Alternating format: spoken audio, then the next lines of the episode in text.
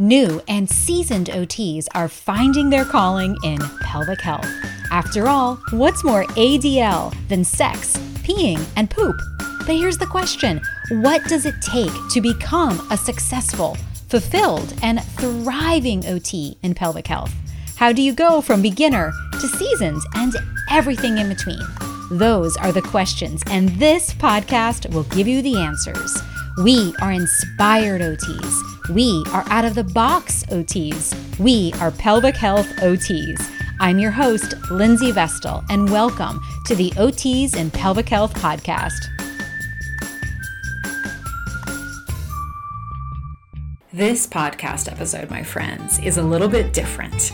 I came home from the Western Regional OT Spring Symposium and was fired up. So, my kids were home. I normally record my podcast episodes when they're at school, but my kids were home. So, on occasion, you do hear them in the background. And after I get done playing back my recording and I heard that you could hear my kids playing on occasion and you could even hear me kind of flipping my notes as I was looking through some of the journal entries that I made while I was at the conference and I was reflecting on them. I thought I should re-record that. There's a little bit of background noise. You can hear my kiddos, you can hear my journal pages. And then I thought, nah, you know what? Life is messy. so many things about what we do on a daily basis aren't perfect. And there was something about the way that I literally walked in the door, fired up my mic, and shared my experience with you that I don't think I could recreate. So I apologize for a little bit of the background noise, but I hope the message still resonates with you and comes out clear. Here we go. I'm going to share with you three comments, three different distinct comments that my clients have shared with me throughout the years. First up is Rosie. Rosie had been working with me for about four months, and the last time she was intimate with her partner was five years ago. And after working together for four months, she said to me, I cannot believe that I'm having sex with my partner again. I literally never thought this was possible again. All right. Next up is Jill. Jill said to me, It seemed impossible to me that I would ever stop peeing every 30 minutes. And I came to see you because I was in a meeting and my coworker turned to me and said, Do you know that every time we meet, 30 minutes into the meeting, you're getting up? Are we that boring? and she didn't know how to answer that because she didn't want them to think they were boring. And she definitely didn't want them to think that she had to pee, which is why she was getting up every 30 minutes. And she said to me, Now I can go two hours. And I can't believe we've accomplished this in six weeks. Next up, Tanya. Tanya said to me, I can't believe that I can now just sit on the toilet and have a bowel movement just by breathing. For the last 20 years, I literally have gone purple in the face with how hard I used to push. And that was about four months into working together. I'm bringing all this up as a way to help us think about how we can increase our hope and our resiliency within one another. So, I don't know about you, but I have so many clients who say to me, I can't believe the progress we've made. And then I have other clients who say to me, I wish I was better sooner. And I thought long and deep about the difference between these two sentiments and these two reflections on their life. And when I looked over the goals and the functional outcomes that my clients had had, those two sets of people were not very different than one another. In fact, their goals were met often in tandem, right? So the first group that felt the appreciation weren't making goals any faster than the group that didn't realize they weren't. So I kind of just studied it for a little while and thought, what makes the difference? If they're both reaching their goals in approximately the same time, what makes one person realize their gains and the other person not? And honestly, I came to the conclusion that by being conscientious about the progress that we make, we have so much more hope and optimism in our lives, and we see things and frame things differently. So I started taking on the job of actually pointing out the progress my clients were making in a more timely way. This could have been through outcome measures, this could have been through informal conversations, like my client telling me that her coworker told her, Why do you get up every 30 minutes? Right. But I'm making notes regardless of how I'm doing them. And then I'm reporting back, especially when I feel a milestone has been made. Can you believe just three months ago, you were not having intimacy with your partner? Can you believe six weeks ago?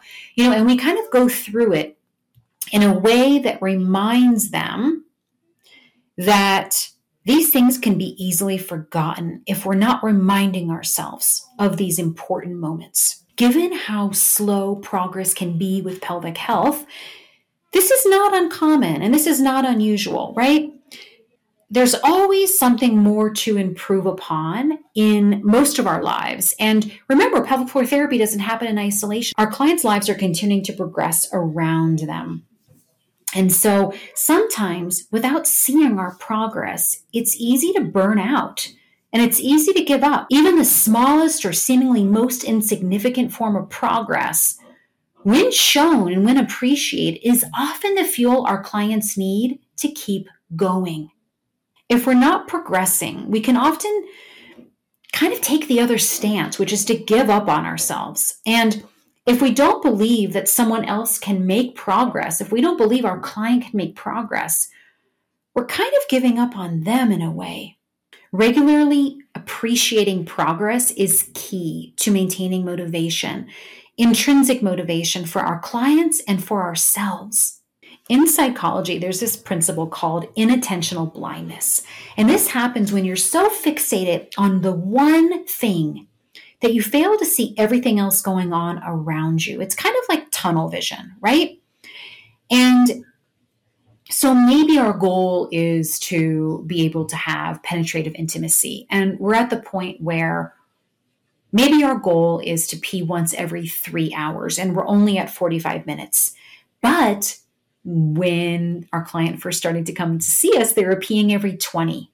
It is easy to miss the gains that have happened because we are seeing what we want to accomplish in the end. We're fixated on that one thing. And seeing the gains can give us hope and confidence and motivation to keep going, even when progress is difficult or slower than desired. And let's be really honest sometimes progress is slower than desired in pelvic floor therapy. Now, I started off this podcast today talking about seeing clients in New York City in the functional pelvis in my private practice, which I started a decade ago.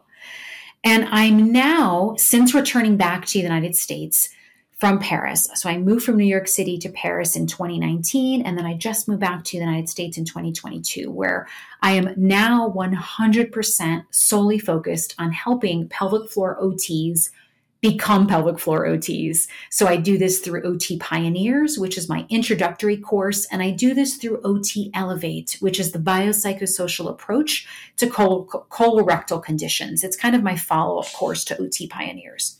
So now you are my client. My occupational therapy colleagues are my clients. And I got this be real, I got this beautiful inspiration to do the podcast today on this topic because I just got back from the Western Regional Occupational Therapy Spring Symposium, where I gave a talk on pelvic health with my dear friend Carlin Daly Rayum. And a student came up to me afterwards and said, I have tried to get a job as a pelvic floor OT for over a year, and I keep getting turned down. It doesn't get past HR, it doesn't get past the hiring manager because my qualifications say OT and they don't see PT. Well, this very quickly reminded me of my beginning and how I didn't get my first job, even though the job had been open for over a year. It, my resume did not get past HR. Some of you have probably heard this story before where I went directly to the hiring manager and talked to her about my passion, told her how I was committed to this, told her about the coursework I'd put myself through, told her how I thought the unique voice of an occupational therapist in our biopsychosocial lens could really serve her clients. She gave me a shot. So at first I was a volunteer and I wiped down tables, even though as I was already an occupational therapist and I already got all my volunteer hours under my belt. I was happy to be a beginner again. And within just a few short weeks, I got hired on to a full time position.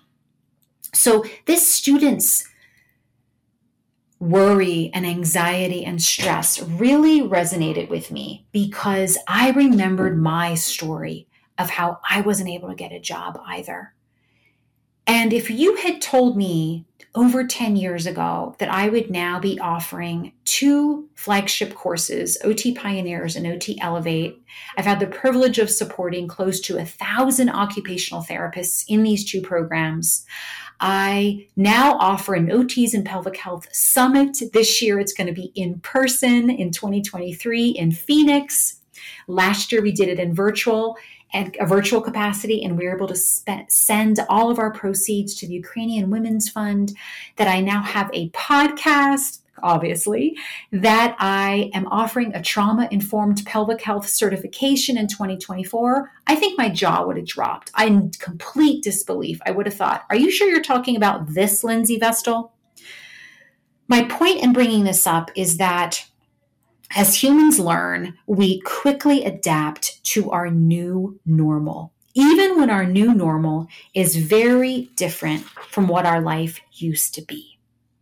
And after talking with this beautiful student and having this recognition in myself of almost doing what my clients did, kind of forgetting the progress that I've made and forgetting how far I've come. I actually went home that night and wrote down 10 things, 10 things that I've done over these last 10 years that I was really proud of, that I didn't think I could accomplish. And that felt so good to me because I was practicing what I told my clients to do for so long. And it's come full circle given that my clients are now you. My clients are now my OT colleagues, this OT student that came up to me after my talk, right? And so being able to reframe that and to help my own sense of perspective was incredibly inspirational to me. Now, psychologists can call this principle of kind of going from doing something consciously to doing it unconsciously called automaticity. Okay. And automaticity is important because we often forget how many gains we've made through this process. Now, it's an important process, it's a positive process. But if we're not conscious about that progress, it can it can be disillusioning at times. So there's actually a model. It's called the Conscious Competence Learning Model by William Howell. He broke it into four stages and he did it as a way to explain this phenomena. I'm going to briefly review that with you now. So, stage one is unconscious incompetence. This is when you literally don't know how to do a, this skill that you've just learned about, and you don't even know your or recognize your own ignorance. So, for example, this would be when I first learned that we could support someone uh, when they're leaking urine or having painful intimacy. I realized this was a profession, this was a beautiful specialty that we could have, but I didn't even know the first step I could take to study it. All right. Stage two, unconscious incompetence. This is when you know you don't know how to do something, but you can actually see your lack of skills. So you know kind of that you need to gain knowledge and you need to address that deficiency, and you kind of put a plan into place to secure that growth. For me, this is probably taking my first course, right? So at the time when I was studying, only PT led courses were available, but today's equivalent would be taking an OT led course, such as OT Pioneers, right? Putting a path in front of you to gain competence.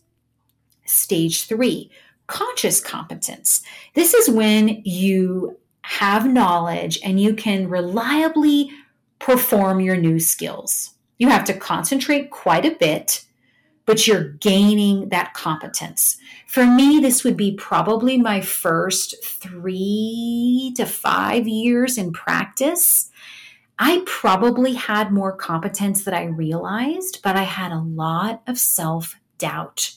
I had a lot of imposter syndrome, or what I like to reframe and say self doubt Sally, kind of wondering if I could do this, if my biopsychosocial approach to pelvic floor therapy was enough. Did I have to practice like my PT colleagues? Did I have to have that biomechanical, you know, sometimes manual skills based approach? Or could I talk about the nervous system? Could I talk about kind of how everyday occupations were being impacted and how habits, roles, and routines could be shifted to make progress towards their goals?